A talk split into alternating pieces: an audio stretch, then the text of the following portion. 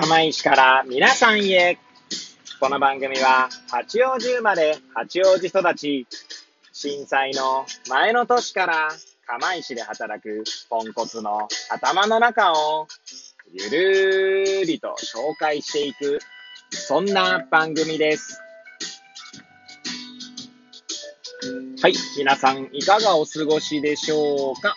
変な髪型をしたポンコツ薬剤師こと町田和俊でございます。というわけでですね、今日も気軽にゆるりとおしゃべりしていきたいと思います。さてさて、今日は何の話をしよっかなーって感じなんですけれども、収録日時はですね、令和3年7月28日の水曜日。時刻は18時10分を回ったところでございます。いつものようにですね、この時間は、帰りの車の中でですね、エアポッツをつけて運転しながらお届けしております。はい。で、えー、何の、あ、何のというかね、あ、何のというか、はい、何の話をしようか問題ですけれども、はい。なんかめちゃくちゃ噛んでしまいましたが、はい。で、そうですね。まあ私、この番組内でもですね、何度か、まあ、なんつうんだろう、話題に挙げたことのある、えラジオ番組ですね。えーボイシーの荒木博之のブックカフェですね。を、まあ、ほぼほぼ毎日聞いているわけなんですけれども、最近ですね、えー最近ですね、じゃないですね、あの、ブックカフェの中で、えービトゲンシュタインというですね、一応哲学者なん、一応って言い方かもしれないんですけど、私もビトゲンシュタイン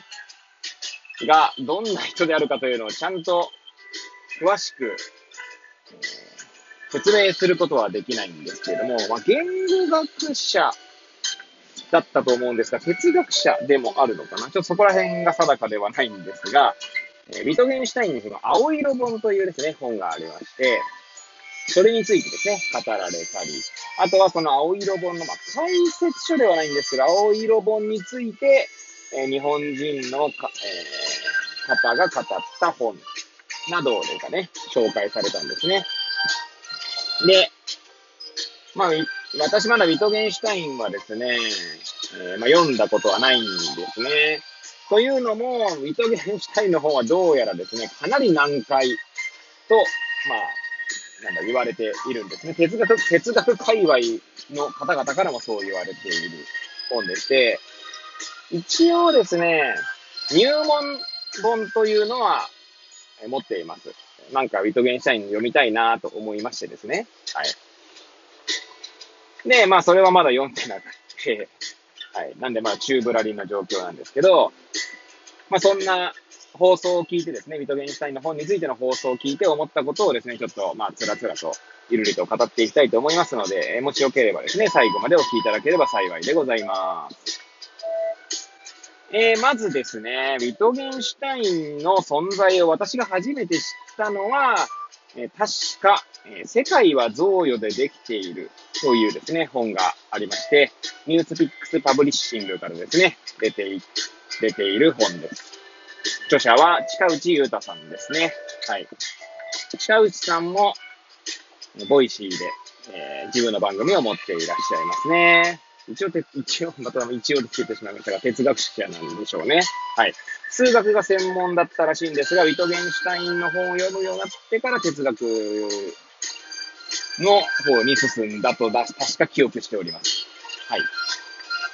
そんな世界は贈与でできている中にですね、え言語ゲームというくだりが確かあって、そこでウィトゲンシュタインが紹介されていたと私は記憶しております。はい。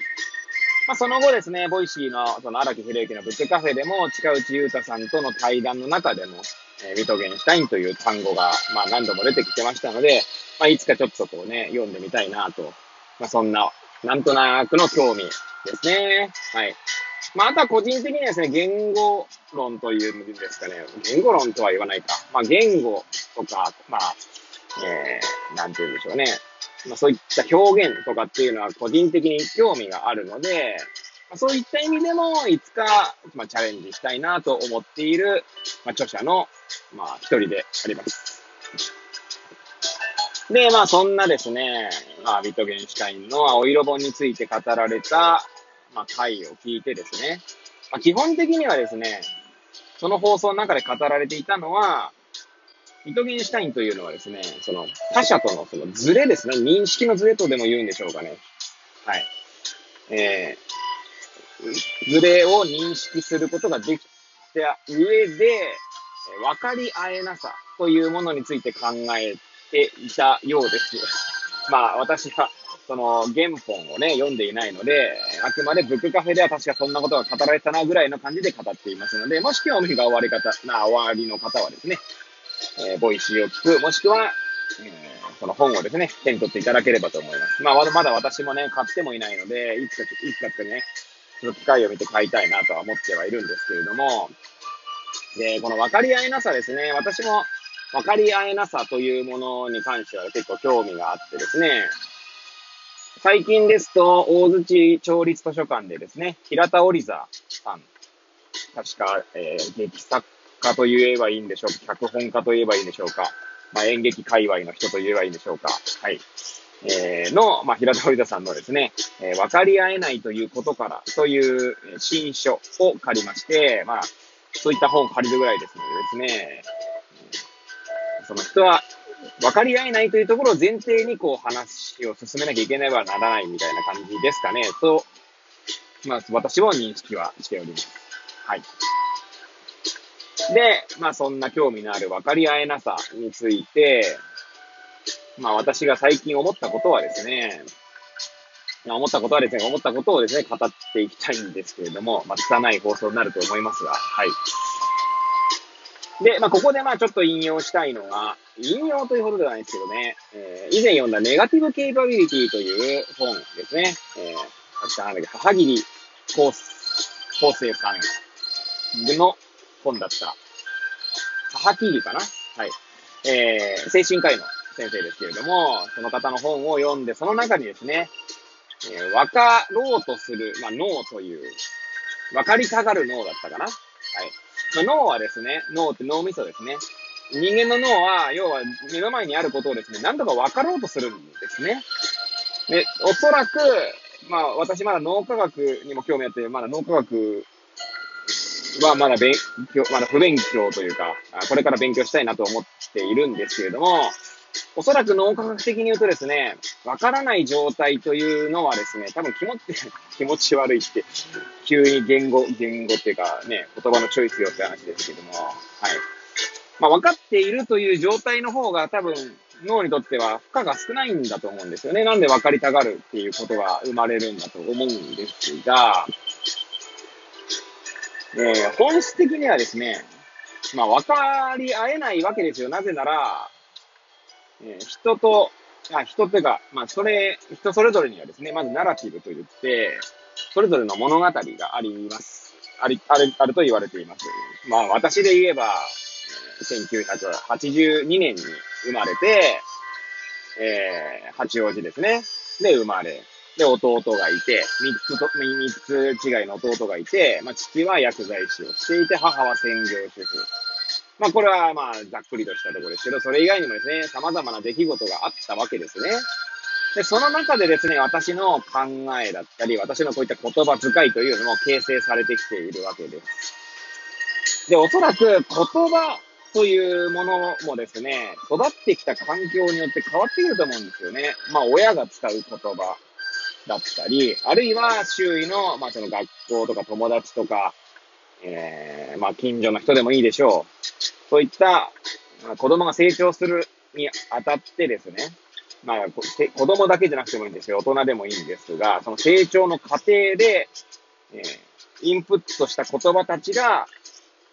だんだん血と肉と化していく、血肉と化していくんではないかと私は個人的には思ってまして、で、その言葉が違うってことはですね、多分おそらく思考ですね。要は考えるという行為にも影響を与えると思うんですよ。はい。それは確か、サピアオ不可説か違うかちょっと覚えておりませんが、えー、確か言語学の分野ではですね、えー、例えば虹を見てもですね、虹は七色だって日本人はえ、認識しているかと思うんですけど、確か他の、まあ、国、まあ、要は他の文化では七色じゃないらしいんですね。で、ちょっとそれはちゃんと明確には言えないんですけど、つまり、えー、その七色以外の色が、を認識する単語があれば、まあ、発色になるわけですし、例えば赤とか紫がない文化ですと、まあ、減るわけです、7色よりね。っていう形で言葉が思考に影響を与えているとしましょう。で、そういったことがその表現にも、まあ、影響され、まあ、表現神経という言葉もあるかと思うんですが、表現神経、つまり神経系、神経系っていう言葉も変なんですけど、表現神経が違うとですね、その方が、えー、持ち得る感世界ですね。その方独自の感世界というものが、まあ、生まれてくると思うんですよ。で、まあ、これまた、国分光一郎先生がですね、先生かっていう方もいらっしゃいますが、えー、暇と退屈の倫理学の中でですね、感世界移動能力は日本人、あ、人間は持っているという表現があります。人は、えー、他人の感世界を、まあ、体験しようとすることができるって感じですかね。まあ、それはあってもですね、そのまんま他人の感世界を、に、の中にいることはできないわけですよね。なので、まあ、本質的には分かり合えないっていうことなんじゃないかなと。えー、そろそろですね、実は12分が近くてですね、トークの終了時間が近い中で無理やりぶち込んでみたので、えー、かなり最後雑多な感じになっておりますけれども、えー、最後までお聞きいただき誠にありがとうございます。今日はこれで終了したいと思います。はい。えー、これを聞いていただいた皆さんがより良い一日を過ごせますようにとお祈りさせていただいて、今日の放送を終了したいと思います。それではまた明日皆さんお会いいたしましょう。さようなら。